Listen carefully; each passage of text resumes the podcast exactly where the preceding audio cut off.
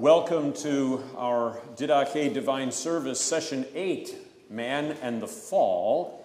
We are still in the first article of the Creed.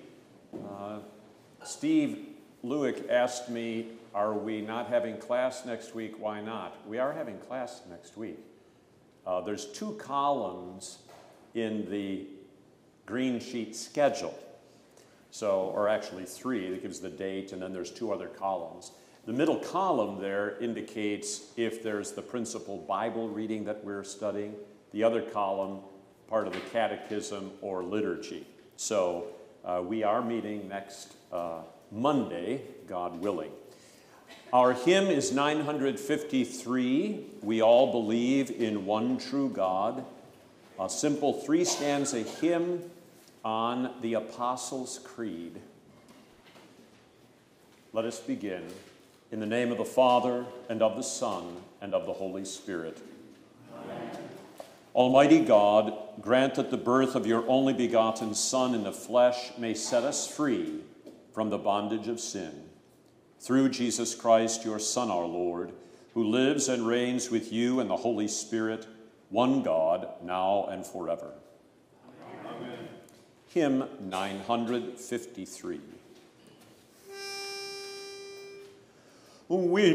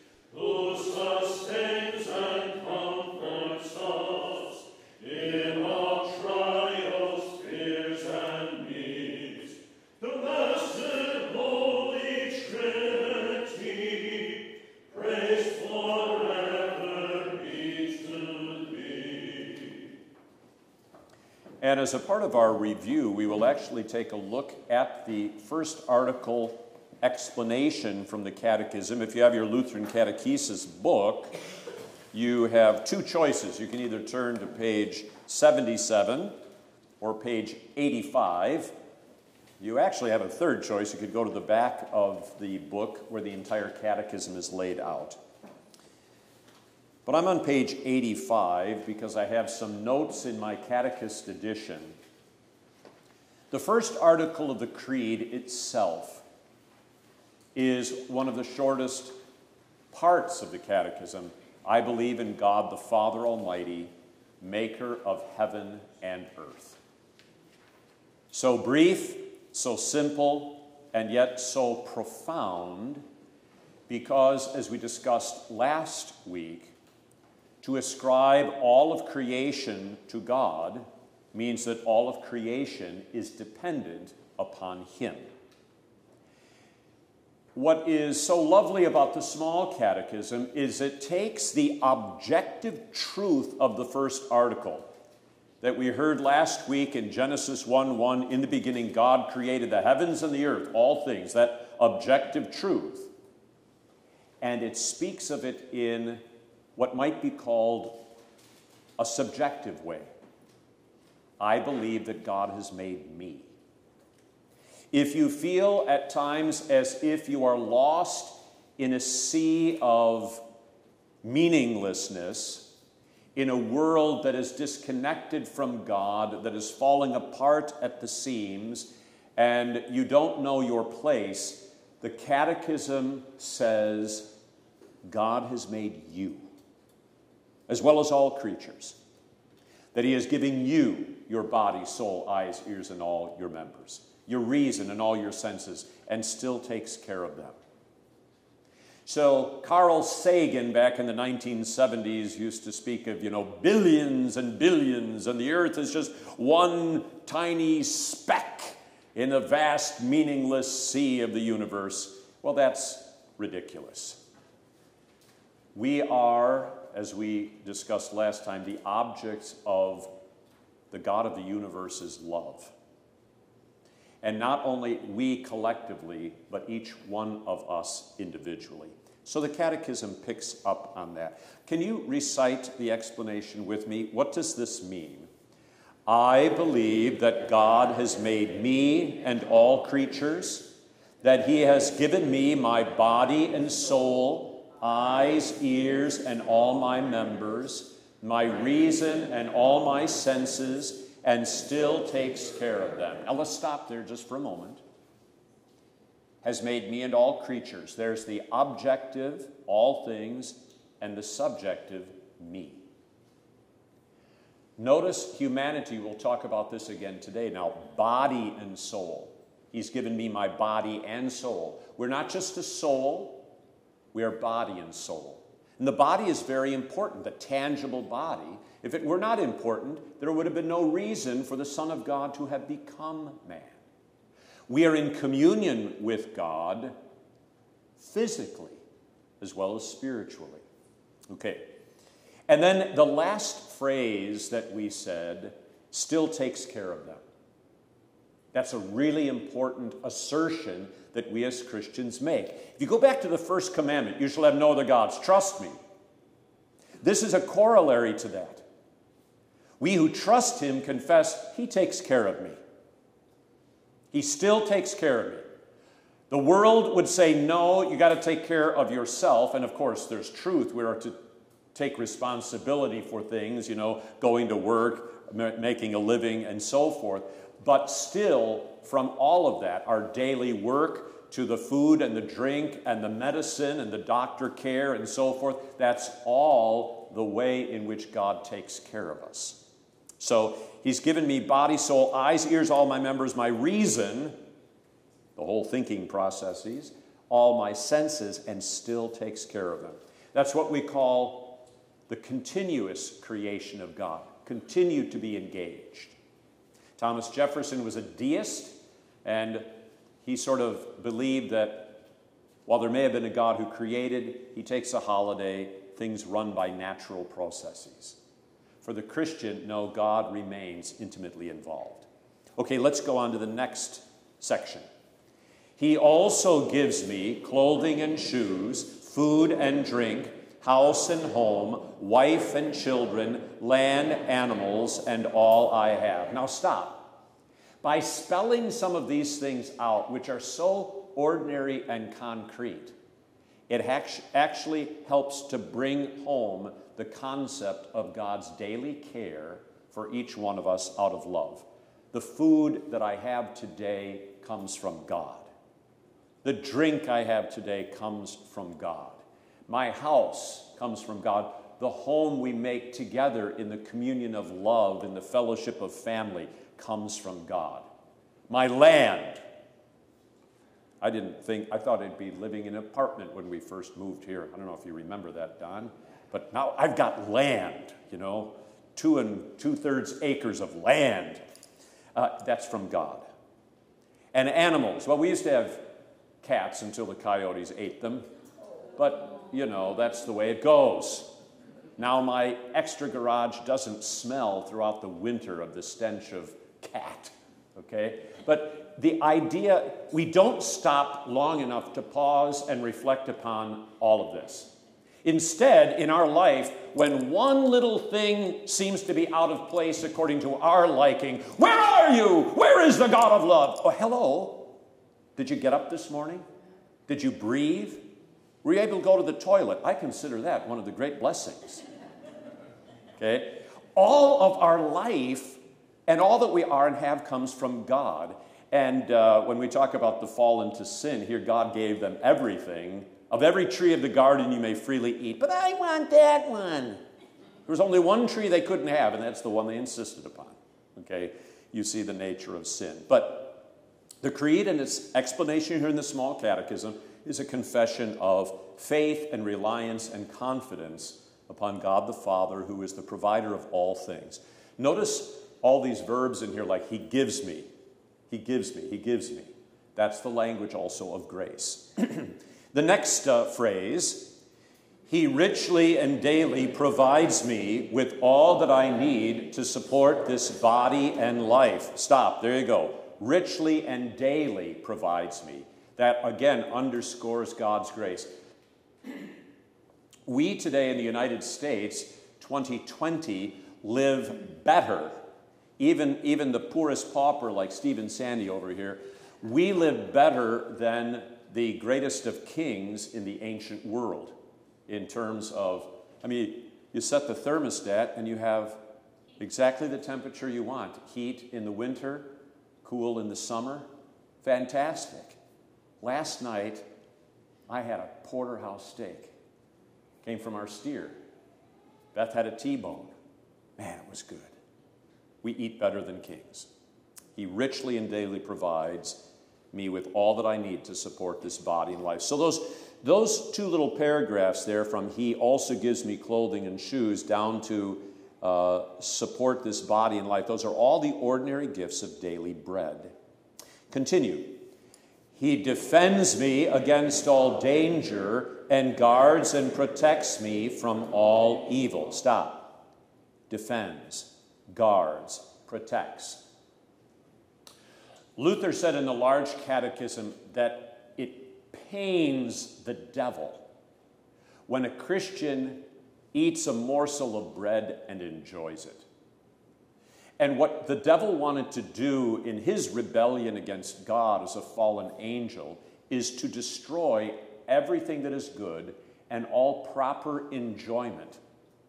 This is another theme of the first article of the Creed.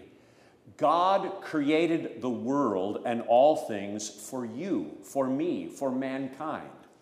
We are the crown of His creation. He created all these things and He wanted us to enjoy them.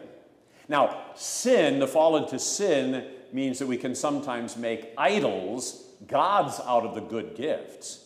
But prior to the fall into sin, his creation of all of these things was that he wanted us to enjoy life from him in every way. Okay? But the devil wants to destroy it.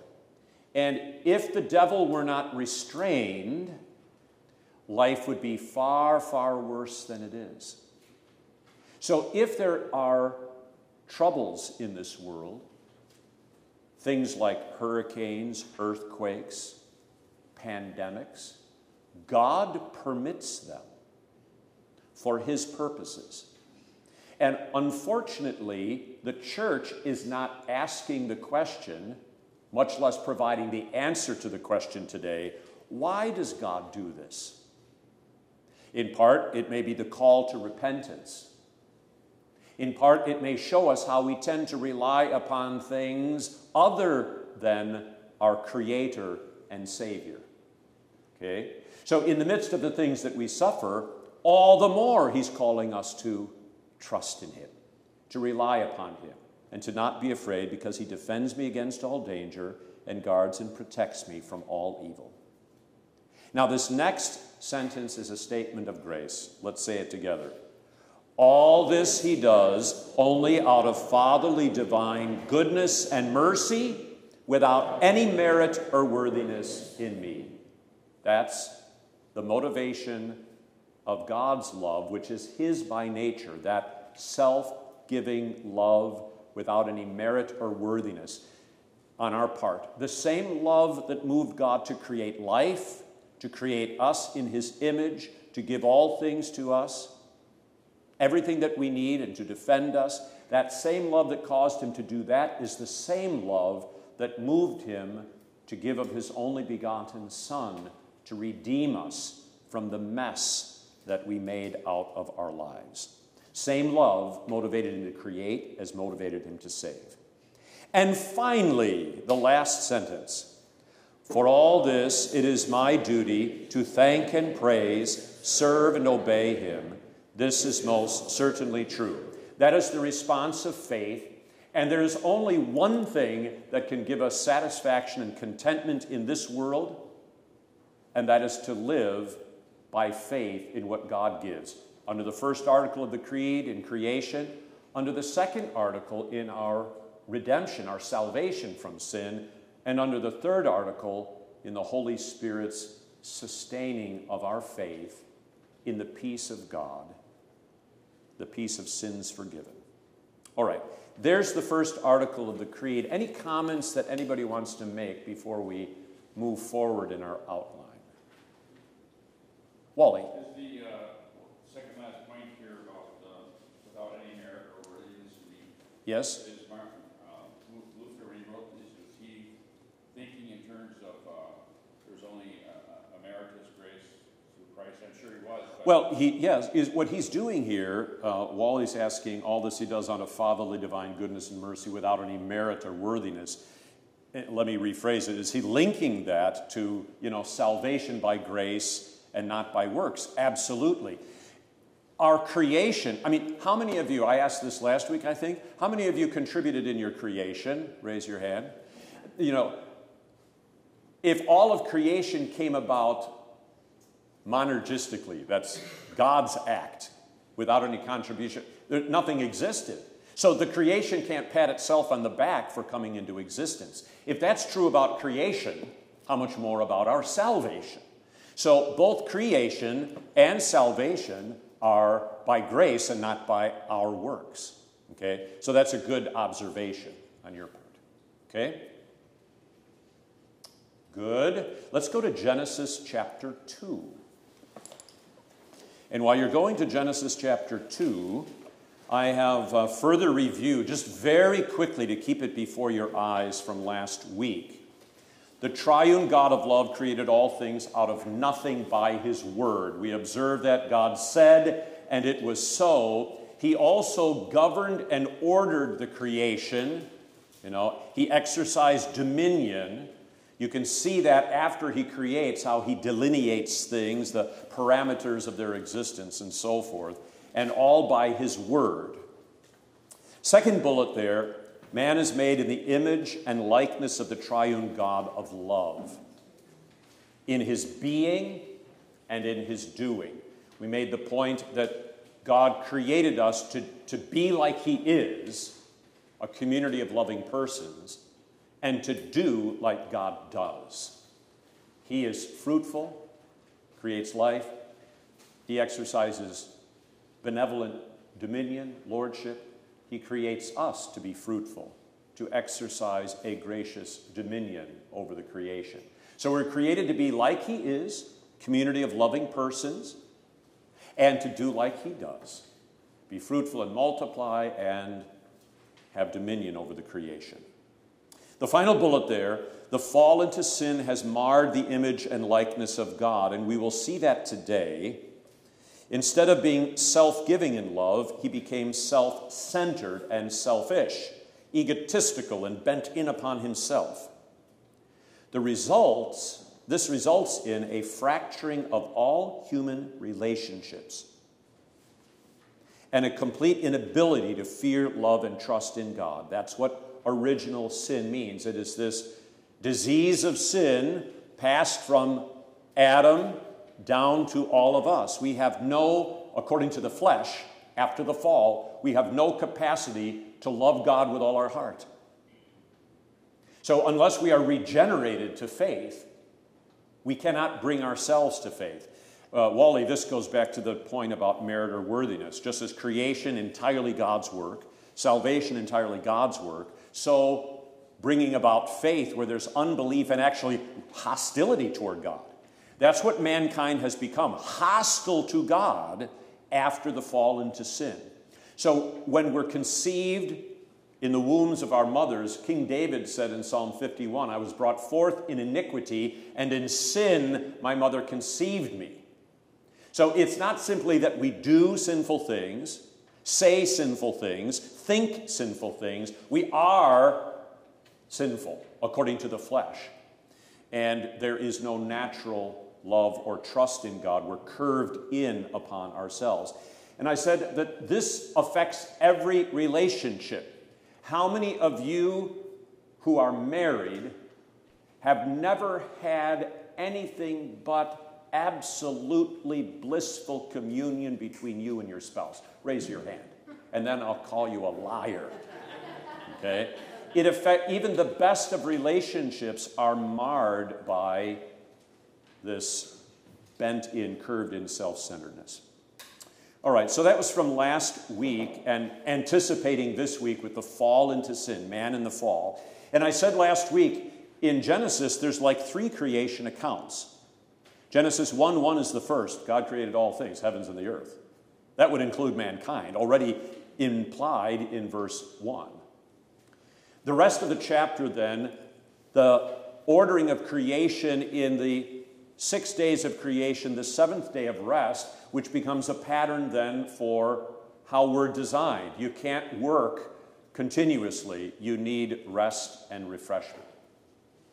Um, third, the third account is then what we have today the detail into the creation of man, and also in this detail, what was talked about in chapter 1 being created in the image and likeness of God to be fruitful and to have dominion, then plays itself out in chapter 2 more specifically.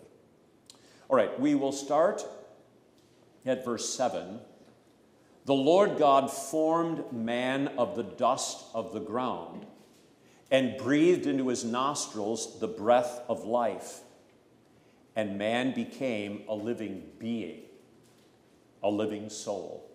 So the breath of life is no one less than the Spirit of God, whom the Father breathes into the dust of the ground.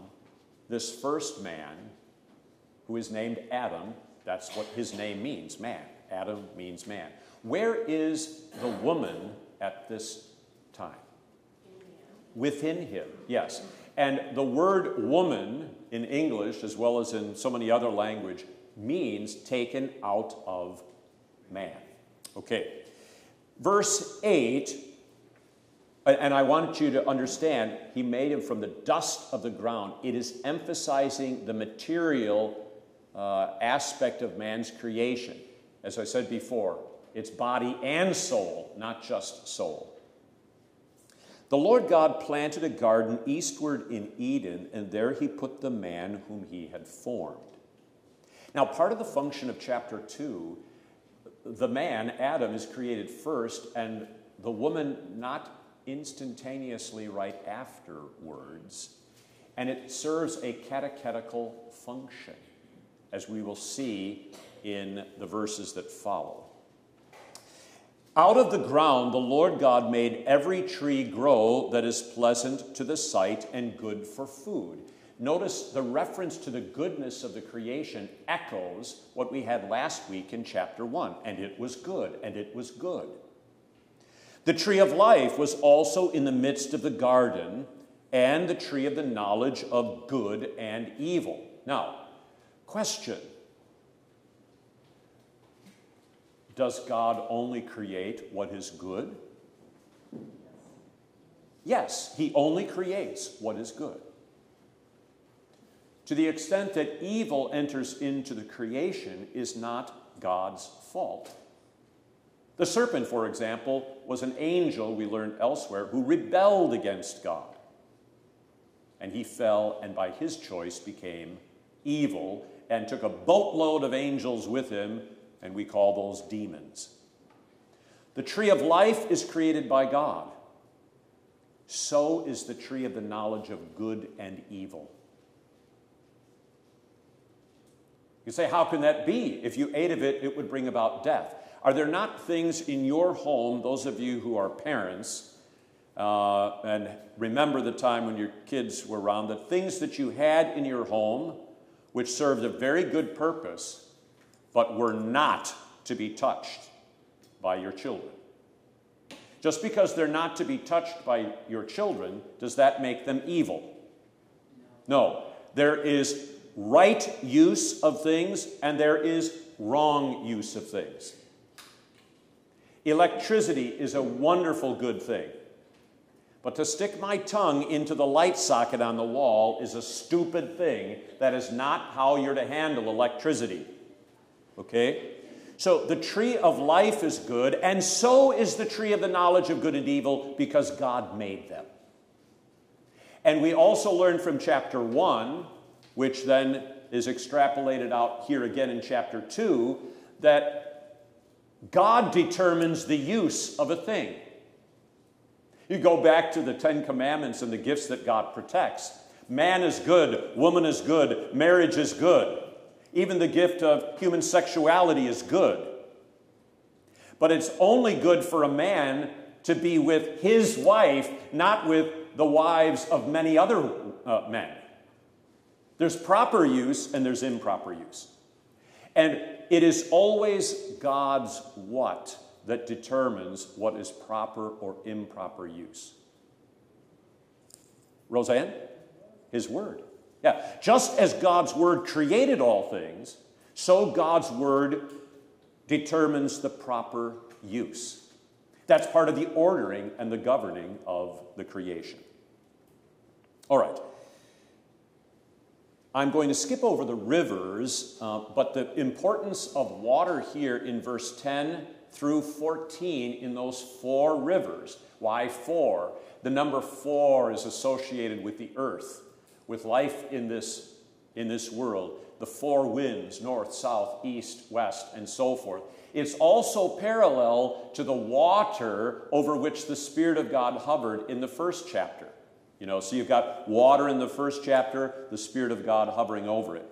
You also have water in terms of the breath breathed into uh, Adam's nostrils because everyone's breath has water in it, including the breath of the Spirit, who is the Lord and giver of life.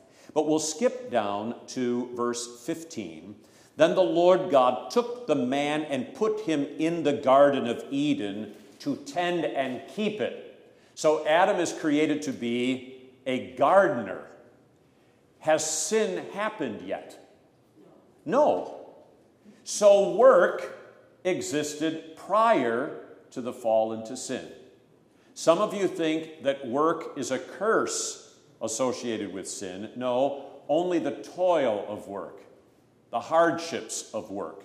But work in and of itself is God's good gift. And for us as Christians, we learn from the scriptures that it is through our work, among other things, through our work that God takes us into his creative work and the exercise of dominion and so forth.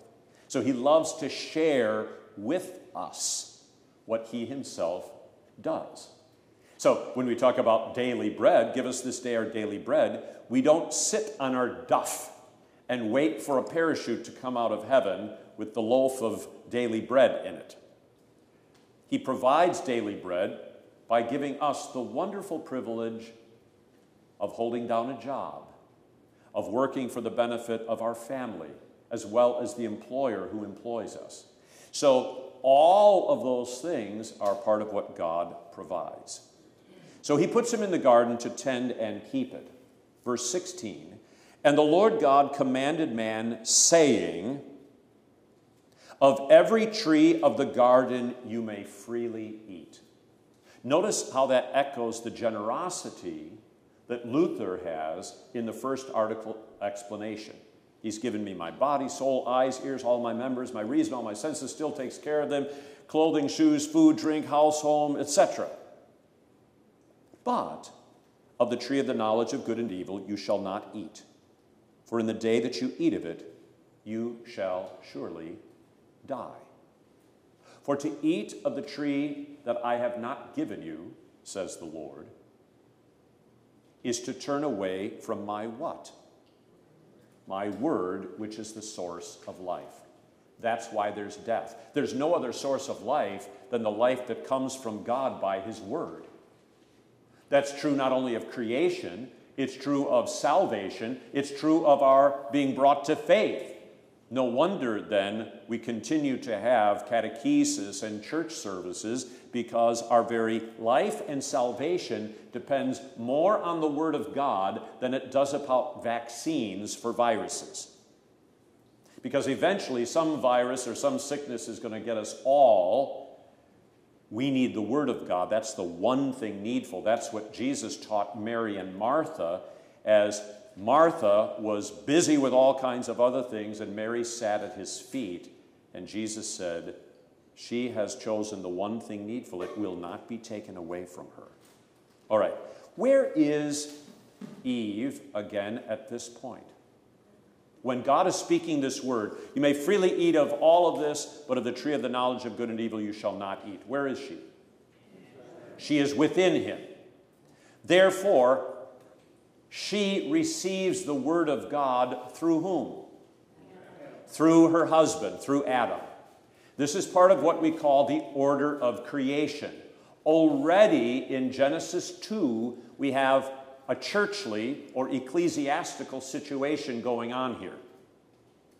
The order of creation is one of the reasons why the ordained ministry, where pastors stand in the stead of Christ, is reserved for men and doesn't include men and women. Now, liberal churches over the, in the 20th century have begun ordaining women to the ministry. Uh, that is an what we call in German an Unding. But that is illegitimate. Just like the world today is calling two women who come together a marriage. That is not. Or two men, a marriage. That is not. So there is an ordering of things. And one of the things I'm always fascinated on every single year is the impact that fathers and mothers have on their children and how different they are.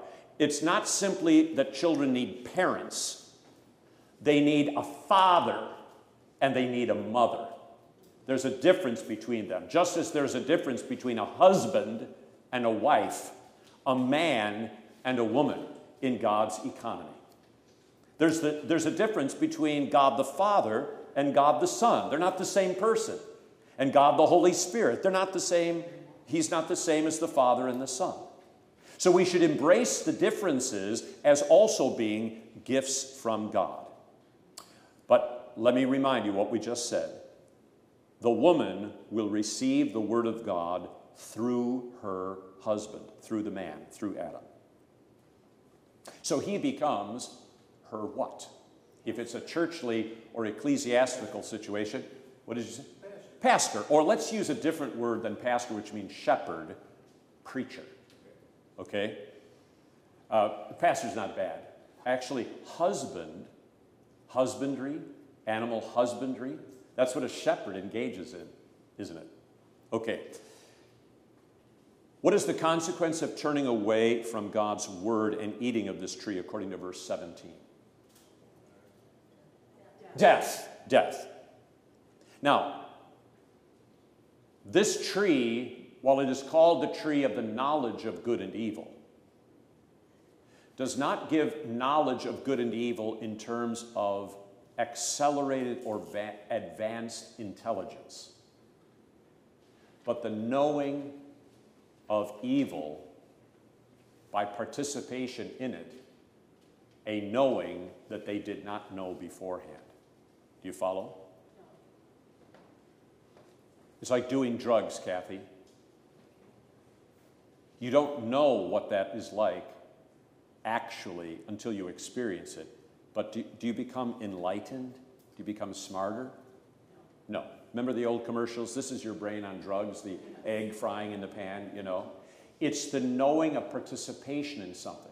It's just like this is why we do protect our elementary grade children, preschool, first, second, third, fourth grade. We don't show them, we shouldn't watch it either, but we don't show them the garbage on the television. We don't show them the garbage in the movies because it is damaging to them. They might, quote, know what it's like to see people having sex together outside of marriage or committing rape or other things like that, but it's damaging for them. You see, it's, the, it's that kind of knowing. You follow? Now, the devil is going to say something about it, which is a lie. Remember, always be suspicious of what the devil says. All right, coming back down here. Verse 18. Now, everything we're going through now is setting up chapter 3, the fall into sin. But verse 18 the Lord God said, It is not good that the man should be alone. Now, just stop there. Why not? According to chapter 1. George? He needs someone to love. It's not good for him to be alone because he's made in the image of the triune God, who is one God yet three persons. He cannot, he's not yet, you know, imaging the likeness of God, the one God who is three persons. And then, secondly, it is not good for the man to be alone. As George says, he needs one to love. It's not good for the man to be alone because if he's alone, he cannot be fruitful, nor can he actually exercise proper dominion. This difference between a father and a mother does only one exercise dominion, or do they both? Father and mother both exercise dominion, but in different ways. There's a different way in which a mother exercises dominion over a father. I mean, that was true in my household when the kids were growing up, and it was, it's also true, I see it in John's household with his urchins, the difference between father and mother and the interaction. But both are called to exercise dominion, but each according to their office. Okay, it is not good that man should be alone. I will make him a helper comparable to him.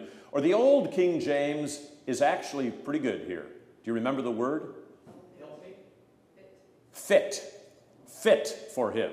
It's a word that sounds like geometry. And it is. That's the connotation here. The man and the woman fit together and make a whole, and out of that union called one flesh, there's the possibility for children. Two men don't fit together. Two women don't fit together. Okay?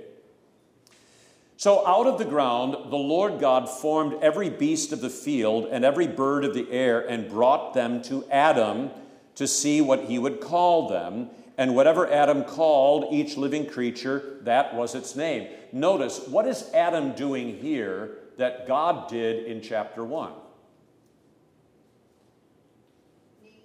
He's naming things. That's right look at God not only created, but then he named things. He called things this, he called things that, and he ordered that creation. In so doing, what was God exercising? Dominion. Now he brings the animals before Adam, and he gives Adam the opportunity to exercise dominion because he's made in the image and likeness of God. Verse 20 so Adam gave names to all cattle, to the birds of the air, and to every beast of the field. But for Adam, there was not found a helper comparable to him. Now remember, I told you that chapter 2, this creation of man in detail, which has in part man's opportunity to observe. Here, Adam is observing this, it's catechetical. He's teaching him something. There is only one uniquely fit for you, the one whom I will make for you. Now, notice how God is the creator. What is good for you is what I make for you, what I give to you, not what you demand and insist on. Okay? Now, after the fall into sin, that's what man does. He manifests that rebellion in his cursing of God, insisting upon things from God that he wants, and in so doing, he makes not only a God out of himself, but he comes, becomes totally introverted. So God is not flying by the seat of his pants here, by the way. You know, like, oh, gee, brought all these animals. The ostrich doesn't seem to be a fit helpmeet. What am I going to? He's not scratching his head. He knows full well what he's going to do. There's only one who is uniquely fit for him. Verse 21 And the Lord God caused a deep sleep to fall on Adam, and he slept. And he took one of his ribs and closed up the flesh in its place. Then the rib which the Lord God had taken from man, he made into a woman and he, that is the Lord God, brought her to the man. Now, there's a lot here in verses 21 and 22, and we could spend all session on them, but we can't. We don't have quite the time for that. First off, God caused a deep sleep to fall upon Adam. What day? What day is this yet in creation, according to chapter 1? It is the sixth day still. So, this naming of the animals, busy day, busy day, involves also the creation of male and female, Adam and Eve. Okay? Remember that six days of creation ended with God finishing the work of creation. And then what did he do? He rested. And that becomes a pattern for us. But also, the six days of creative work in that week of creation corresponds to the six days of the week of redemption. And how did Jesus finish the work of redemption? He died on the cross on what day of the week? On what day of the week? Okay, yeah, yeah you, speak, talk to me. Yeah, on Friday he dies. And what does he say on the cross when he dies? It is finished. And then his body falls asleep in death, is laid to rest. A deep sleep falls upon Adam. In the passion of our Lord, according to St. John, John observes that the soldier pierced Jesus' side and outflowed blood and water. And John says, He who is seen testifies to you that it is the truth, and he knows that he's telling the truth, that you may believe what's going on. Do you remember the scene immediately prior to that where, where Jesus, seeing Mary, his mother, and John, the beloved apostle, said, Woman, behold your son, son, behold your mother. It's coming here, a man shall leave his father and mother and be joined to his wife, and the two will become one flesh. Jesus is the second Adam. As the first woman, Eve, called the mother of all living, that's what her name means, was formed out of the side of Adam, her husband. So, the second Eve is formed out of the side of the second Adam, Christ. The second Eve, who is his bride, the church. And that's the climax of the St. John Passion. Remember St. John's Gospel, how it began. We looked at it last week. In the beginning was the Word. The Word was with God. The Word was God. It parallels Genesis. There in chapter 19 at the Passion, we see the man leaving his father and mother and cleaving to his wife, whom God the Father would form out of his side. You think of the sacraments of baptism, water, and the Word, the sacrament of the altar, the blood of Christ, the body of Christ. So the church is formed as the bride of Christ. That's all over the New Testament, that uh, she is his bride and he is her husband. He is called the second Adam. For as in Adam all die, even so in Christ all shall be made alive. So seeing these patterns already at creation is significant. We talked about the day of creation, evening and morning. That bespeaks death and resurrection. The six days of work, the seventh day of rest, of creation, corresponds to the week of redemption. As Eve is formed out of Adam's side, so the church is formed out of the blood and water, the commodities of atonement that cleanse us of our sin St. Paul talks about Ephesians 5, you know, husbands, love your wives as Christ loved the church and gave himself for her, and talks about how he cleansed her by the washing of water and the word, and made her a beautiful church without spot or wrinkle or any such thing.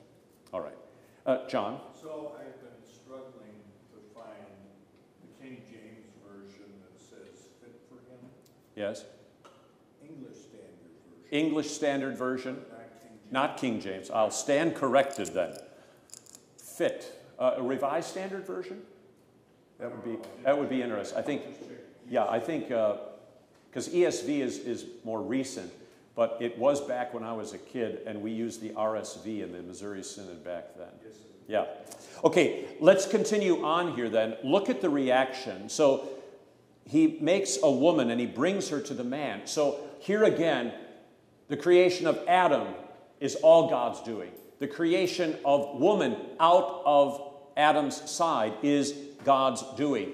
The bringing of the woman to the man, the institution of the marriage, is God's doing.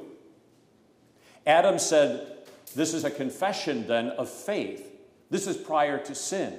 This is now bone of my bones, he says, and flesh of my flesh. Notice how he emphasizes the corporeal existence, the material. She shall be called woman, woman, which means taken out of man. Therefore, verse 24, a man shall leave his father and mother and be joined to his wife, and they shall become one flesh. Notice how that parallels Genesis 1 26 uh, and 27, created in God's image, male and female, he created them. For unless they are created male and female and made one flesh, they cannot be fruitful and multiply. This is why Jesus, then, in catechizing in his ministry on marriage, says, Therefore, what God has joined together, let not man separate. For nothing could be more of a grievous breach in being made in the image of the triune God of love than to break apart that one flesh relationship, which is to shadow the image and likeness of the triune God. They were both naked, the man and his wife, and they were not ashamed because they were no, there was no sin. But let's talk about this further. When we talk about God's nature as self giving, sacrificial love, the Father gives of himself entirely to the Son. He's called the only begotten because he's in this relationship of receiving the divine nature from the Father. The Spirit proceeds from the Father and the Son. All three persons share completely in this divine nature of self giving, sacrificial love. So, prior to the fall into sin, the idea is of Adam gives himself entirely to his bride Eve, withholding nothing, and vice versa. And that's what marital love was initially created to be. That's why they, they're naked, but they're not ashamed as they give of themselves to the other. And at the heart of that giving comes the procreation of children, life. where there's shame is where you are ashamed of what you are, what you have become. And I say both things what you are, what you have become, and also what you do. So, shame, you don't want to divulge what you really are or what you have become to another. Hence, shame. And that's, that's indicative of sin. It's why Adam and Eve will try to cover themselves after they fall into sin. All right, moving on, chapter 3. now the serpent was more cunning than any beast of the field which the Lord God had made. We made the statement that just as God wished to enter into the creation and to become one with us, which He did in the person of His Son, He wanted communion with us, body and soul, even prior to the fall into sin. Some people think that the incarnation of the Son of God was again sort of an afterthought. Uh oh, man fell into sin. What am I going to do? I guess I got to become man. No, to be in communion with us is what God wanted to do from the beginning. The devil, on the other hand, he is always aping God, so he enters into the creation too, but not as a man. He enters into the creation and takes the form of a serpent. It further underscores how Adam's fall and the intrusion of evil into the creation over which man had been given dominion, remember, is then affected.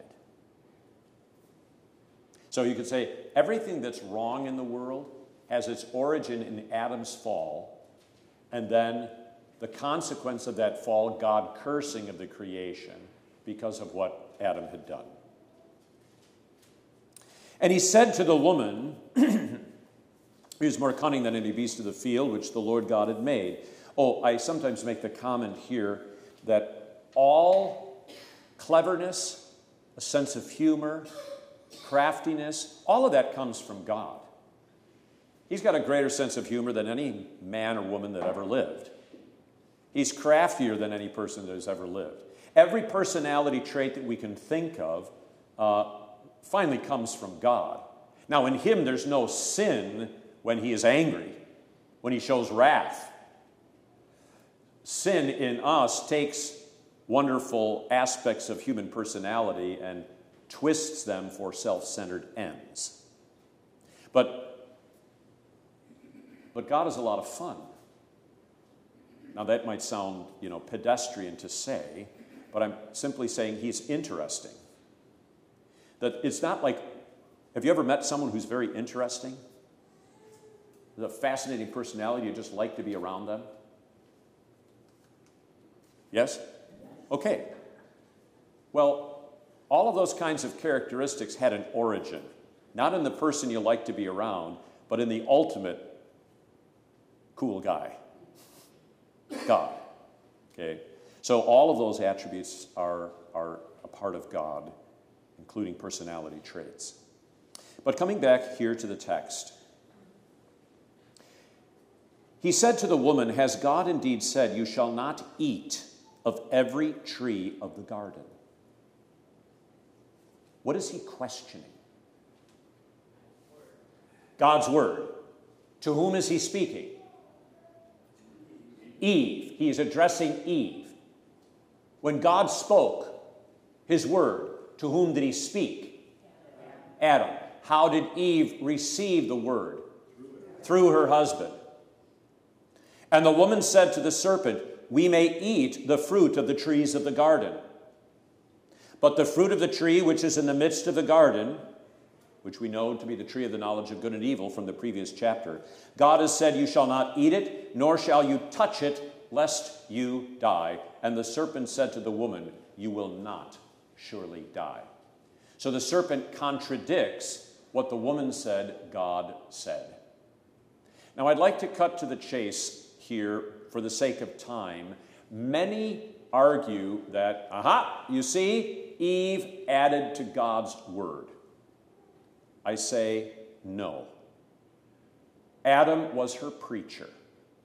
If you compare what she said here, God said, with what you have in chapter 2, chapter 2 says, The day you eat of it, you will surely die. And some would say, See, there's no mention of touching. She could have touched it, but she added to it. I say, no.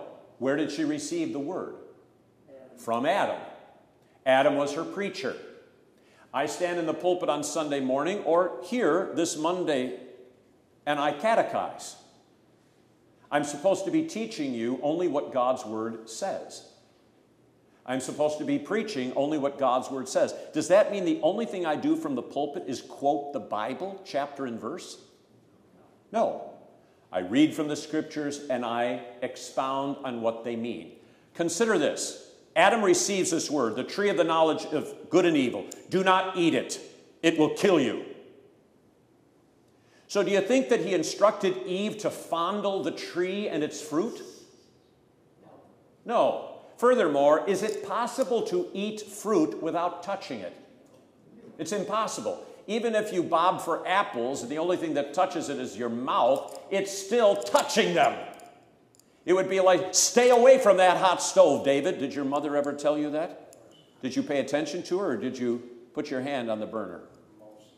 Most of the time you paid attention to her, and when you didn't, you found out she was right after all. How many times have you said that to yourself over these years since your mother's gone on to be with the Lord? More than you can count. Okay. So she is not saying something that is not in keeping with what Adam would have given her and taught her from God's word. But the serpent, the serpent calls God a liar. You will not surely die. For God knows that in the day you eat of it, you will be like God, knowing good and evil.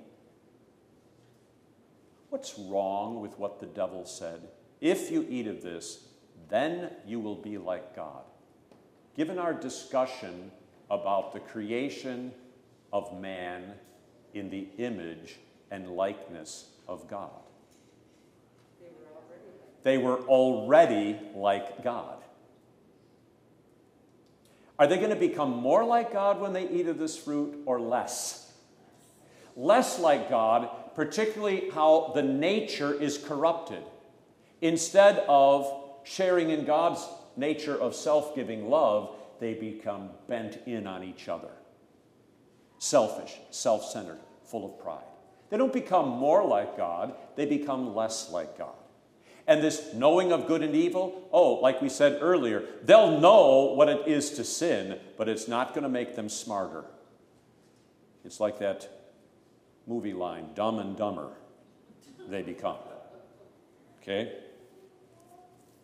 So when the woman saw, now notice what is governing her here, when she saw that the tree was good for food. I think this is very important. This was not an ugly tree. But just because something is beautiful doesn't mean it's going to be good for you, depending on your office.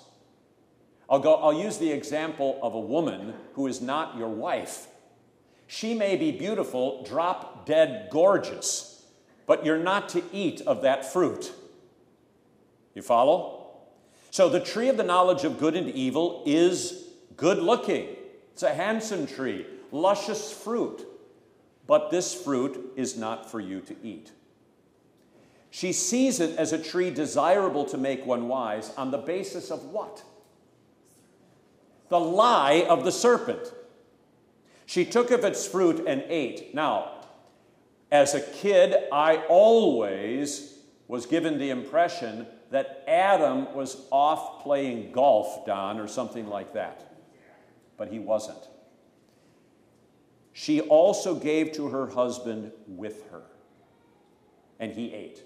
Now, I remember my Hebrew ain't very good, but there were questions I had when it came to studying Hebrew that I wanted definitive answers for is the word with in the Hebrew, and it is. So, here, this whole time, what is the man doing who is charged with preaching God's word, protecting the honor of God, and also protecting his wife from assaults upon God's word? He's keeping his big mouth shut. And there's an inversion here in the order of creation. Serpent talks to Eve and gets at Adam. God talked to Adam to give to Eve. One way is the right way, the other way is the wrong way, and leads to destruction. He keeps his mouth shut. And ever since the fall into sin, men have been spiritually lazy. You can look at back across your life if you've been a lifelong Christian, and you could say to your, ask yourself the question if only one parent is coming to church, which one more often than not is it going to be, the man or the woman? And not in every case, but more often than not, it's the woman. She fills the vacuum created by her spiritually deadbeat husband. Well, that's what it's all about here. Now, part of the reason I think that many are quick to blame Eve is because uh, they don't realize this connection. From God's point of view, in the New Testament, he says, as in Adam, all die. Adam was her head, Adam was her protector, Adam was her preacher. He abdicated his responsibility. Some have asked, when did the fall the, into sin take place? When they turned away from God's word. It came to its fruition when they ate of the fruit. But already, when Adam is abdicating his responsibility and not defending God, it's happening. Notice how the woman governs what she does on the basis of what she sees rather than what she hears. Okay? Uh, experience, feelings, emotions are never the criterion of what is true and what is good. All right. Um, one final thing here it says in the New Testament that the woman was deceived, but Adam was not deceived. I want you to think about that for a minute. That makes it worse. That makes it worse, doesn't it? Yeah. She's deceived. He wasn't, and still he did it. See, when people go to that passage, they want to see, see the woman, let's put the screws to her, as Adam would do. The woman whom you gave to be with me, she gave me of the tree and I ate. But here he knew full well what he was doing and he did it anyway. How about that? No wonder the Bible says, as in Adam, all die. Because he's the point of origin for the whole human race. Besides that, they're one flesh. All right, so what happened? The eyes of both of them were opened. They knew that they were naked. They sewed fig leaves together, made themselves coverings. So they really become smart because they think that they can now hide from the God who knows all things. And they heard the sound of the Lord God walking. Notice the emphasis that Moses, in recording this, puts on hearing. The hearing that at one time brought them joy and peace now is a source of guilt and fear. Walking in the garden in the cool of the day, and Adam and his wife hid themselves from the presence of the Lord God among the garden. It's also the idea of walking in the garden, where you already see the allusions to God taking on anthropomorphic form, as he ultimately would in the incarnation of the Son of God in Mary's womb. Now, the Lord does not start with Eve, he starts with Adam. The Lord God called to Adam and said to him, Where are you? Not because he doesn't know, but to call him out into the light. So he said, I heard your voice in the garden, and I was afraid because I was naked. I became a sinner, and now I fear you. I'm naked. My shame is my transgression. And I hid myself. And he, the Lord God, said, Who told you that you were naked? Have you eaten from the tree of which I commanded you that you should not eat? Again, he asks not because he doesn't know, but to call him to repentance, to call him out into the light of day. And the man said, The woman whom you gave to be with me, she gave me of the tree, and I ate. Who does he blame? God. He blames God who gave him this woman. Notice how this blame game that we see here is something that we still observe today. Just like we said a moment ago, the man's abdication of his spiritual responsibility as head of the household to teach the Word of God, to teach his children, we see that today. Now, this blame game, we see that today. And the Lord God said to the woman, What is this you have done? And the woman said, The serpent deceived me, and I ate. It's true, the serpent deceived her. It's still no excuse. This is where it comes from. The devil made me do it. Since the devil made me do it, therefore it's not my fault. So the Lord God said to the serpent, Because you have done this, you are cursed more than all cattle. Now, notice how the text in your Bibles changes it's indented there. It's in poetic form as opposed to the running prose of the narrative. And that's because it is a riddle. Remember, what had God, see, I kept this with me today under my robe. When God gave dominion to the creation, it was like he was giving the keys to Adam. When Adam and Eve ate, it was as if they're giving the keys of the creation back to the serpent, or uh, giving them over to the serpent. So, what Adam and Eve did in the fall into sin has corresponding effect on the creation. The creation no longer will be pristine. So, the serpent is going to crawl on his belly. It's typifying how all of creation is affected by Adam's fall. All on your belly you shall go, you shall eat dust all the days of your life. Now, the Lord God is talking to the serpent. I will put enmity, that strife, warfare, between you, serpent, and the woman, and between your seed, serpent, and her seed. He, the seed of the woman, shall bruise or crush your head, serpent, and you, serpent, shall bruise or crush his heel. This is a riddle promising redemption from the serpent who had tempted them by contradicting God's word and brought sin into the world. Kathy? In Roman Catholic theology, I've seen pictures of Eve, or, excuse me, Mary crushing the head of the serpent. Okay, in, in, she said you've seen in Roman theology Eve crushing the head of the, serpent.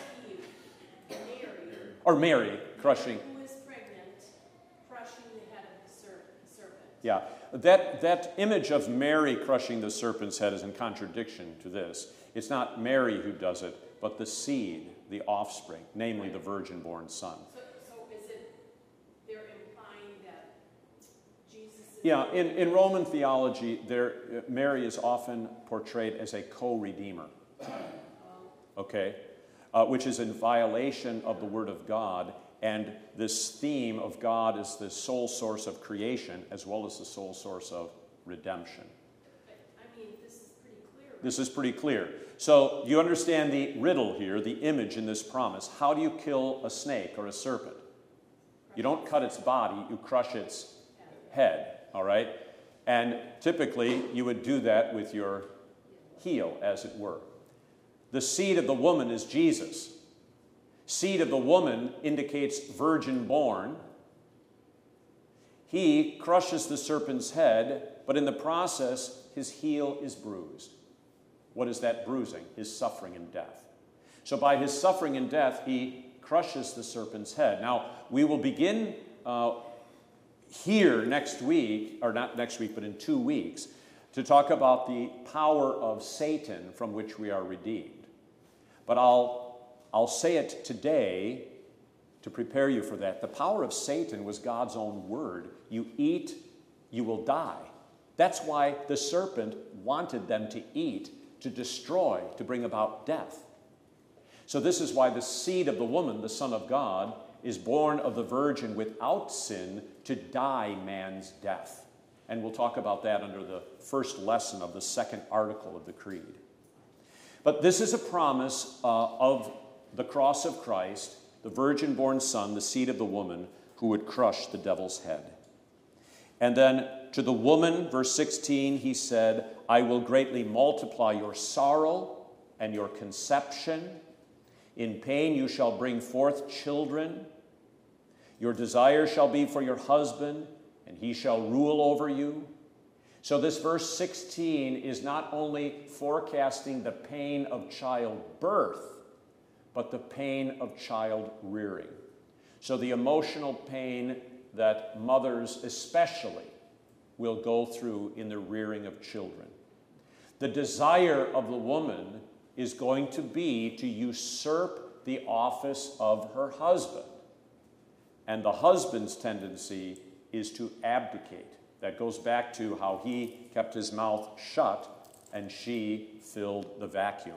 That centrifugal force of the woman taking over headship responsibilities because the husband is a sluggard has continued since the fall into sin. How many of your husbands are? No, don't answer that. Uh, then, verse 17 to Adam he said, Because you have heeded the voice of your wife, and have eaten from the tree of which I commanded you, saying, You shall not eat of it. Notice, you listen to the voice of your wife, who listened to the serpent. Cursed is the ground for your sake.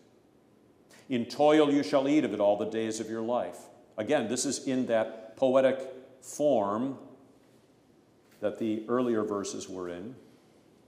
And you shall eat the herb of the field. In the sweat of your face you shall eat bread till you return to the ground, for out of it you were taken, for dust you are, and to dust you shall return. Notice how, in the curse of the fall, this is God cursing, it affects humanity in those, most especially in those areas which are unique to how we're made male and female in the image of God. To be fruitful, in pain you will bring forth children, and in dominion, one's daily work will be toilsome in the sweat of your brow. See? So there's great harmony between the first chapter, how we're created in the image of God to be fruitful and to exercise dominion, and God cursing the creation, which is like giving mankind and the creation a spanking as we feel our human frailty in the rearing of children and in our daily work. Okay. Now, when we gather together, uh, we are going to talk about the terms under the first article of the Creed next week, which will enable us to review some of these things, including how the Lord will. They tried to cover themselves, their shame, with what? Fig leaves, plants. He will cover them with animal skins. Already in chapter 3, there is the idea of blood atonement and sacrifice introduced. And we'll see that in chapter 4 also uh, with Cain, the man who tilled the dust, murdering Abel, the shepherd. Sound familiar? The point is that the cross, the suffering and death of Christ, is not just in the New Testament. It's already in the first chapters of Genesis. Susan? It crossed my mind when you talked about the hiding, that Isaiah 53 says, and we hid as it were. Yes, Isaiah 53 read on Good Friday, and we hid, as it were, our faces from him. You see, the shame of the fall is reflected in Isaiah 53, where the same verb about bruising or crushing in the Hebrew is used. Uh, he was bruised for our iniquities or crushed for our iniquities. Let us continue with the communion liturgy.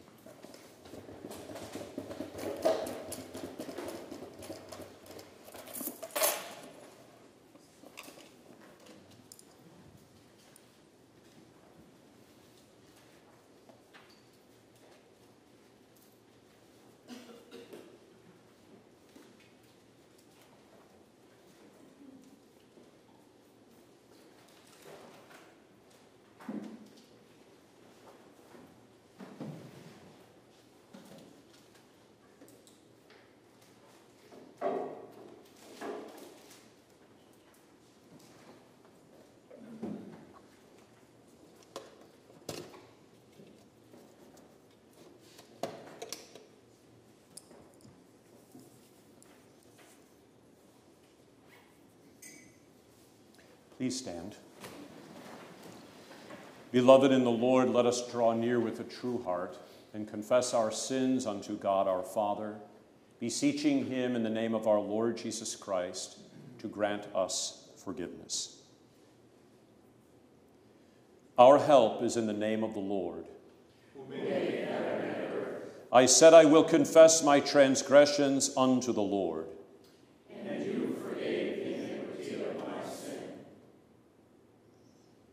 O Almighty God, merciful Father, I, a poor, miserable sinner, confess unto you all my sins and iniquities, with which I have ever offended you, and justly deserve your temporal and eternal punishment. But I am heartily sorry for them, and sincerely repent of them. And I pray you of your boundless mercy, and for the sake of the holy, innocent, bitter sufferings and death of your beloved Son, Jesus Christ, to be gracious and merciful to me, a poor, sinful being. Upon this, your confession, I, by virtue of my office as a called and ordained servant of the word, announce the grace of God unto all of you, and in the stead and by the command of my Lord Jesus Christ, I forgive you all your sins. In the name of the Father, and of the Son, and of the Holy Spirit. Amen. Let us pray. Lord Jesus, you invite all who are burdened with sin to come to you for rest. We now come at your invitation to the heavenly feast, which you have provided for your children on earth. Preserve us from impenitence and unbelief. Cleanse us from our unrighteousness, and clothe us with the righteousness purchased with your blood. Strengthen our faith, increase our love and hope, and assure us a place at your table, where we will eat eternal manna and drink of the river of your pleasure forever and ever. Hear us, Jesus, for you live and reign with the Father and the Holy Spirit, one God, now and forever. Amen. The Lord be with you. With you. Lift up your hearts. We lift them to the Lord. Let us give thanks to the Lord our God. It is right to give him thanks and praise. It is truly good, right, and salutary that we should at all times and in all places give thanks to you, O Lord, Holy Father, Almighty and everlasting God, for the countless blessings you so freely bestow on us and all creation. Above all, we give thanks for your boundless love, shown to us when you sent your only begotten Son, Jesus Christ, into our flesh and laid on him our sin, giving him into death that we might not die eternally. Because he is now risen from the dead and lives and reigns to all eternity, all who believe in him will overcome sin and death and will rise again to new life. Therefore, with angels and archangels, and with all the company of heaven, we laud and magnify your glorious name evermore praising you and saying, Holy, holy, holy, Lord God of Sabaoth. Heaven and earth are full of thy glory. Hosanna, Hosanna, Hosanna in the highest. Blessed is he that cometh in the name of the Lord. Hosanna, Hosanna, Hosanna in the highest.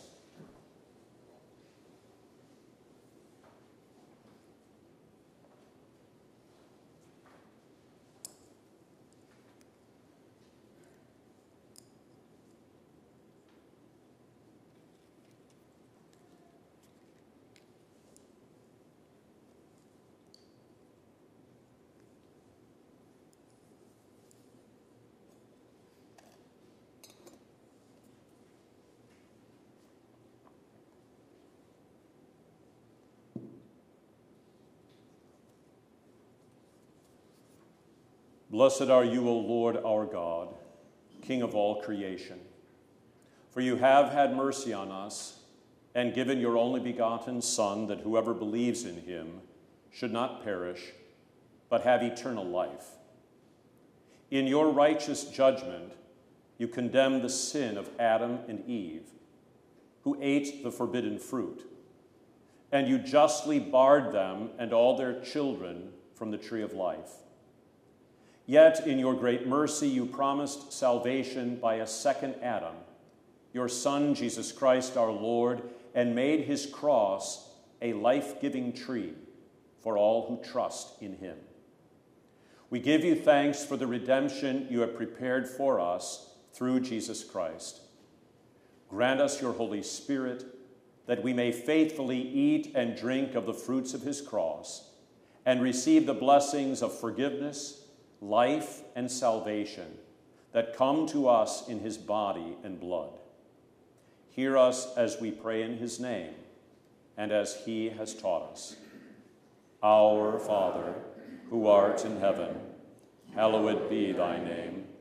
Thy kingdom come, thy will be done on earth as it is in heaven.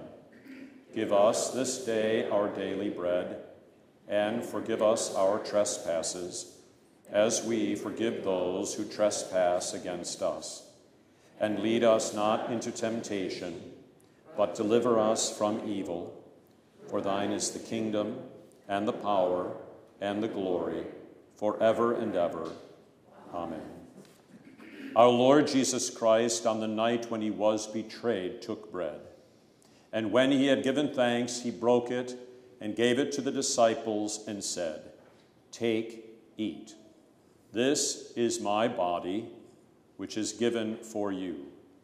This do in remembrance of me. In the same way, also, he took the cup after supper, and when he had given thanks, he gave it to them, saying, Drink of it, all of you. This cup is the New Testament in my blood, which is shed for you for the forgiveness of sins. This do as often as you drink it in remembrance of me. The peace of the Lord be with you always. Amen. O Christ, thou Lamb of God, that takest away the sin of the world, have mercy upon us. O Christ, thou Lamb of God, that takest away the sin of the world, have mercy upon us. O Christ, thou Lamb of God, that takest away the sin of the world, grant us thy peace. Amen. We come forward in groups of about 10.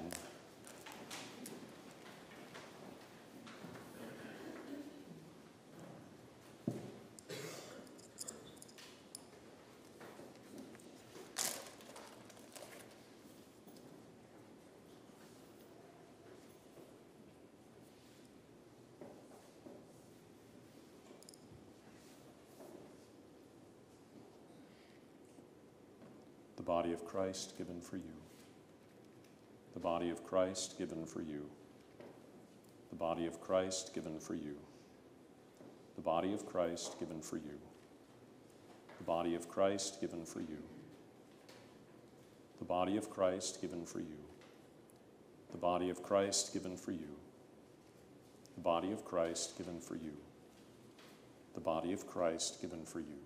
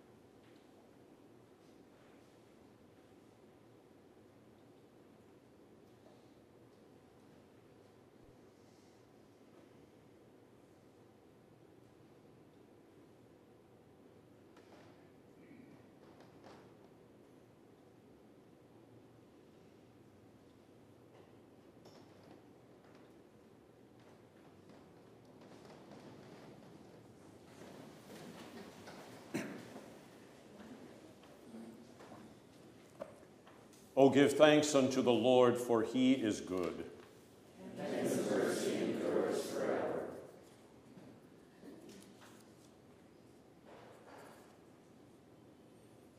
Almighty and everlasting God, we thank and praise you for feeding us the life giving body and blood of your beloved Son, Jesus Christ. Send us your Holy Spirit, that having with our mouths received the Holy Sacrament, we may by faith obtain and eternally enjoy your divine grace, the forgiveness of sins, unity with Christ, and life eternal. Through the same Jesus Christ our Lord, who lives and reigns with you in the Holy Spirit, one God, now and forever. Amen. Let us bless the Lord. The Lord bless you and keep you. The Lord make his face shine upon you and be gracious unto you. The Lord lift up his countenance upon you and give you peace. Amen. Amen.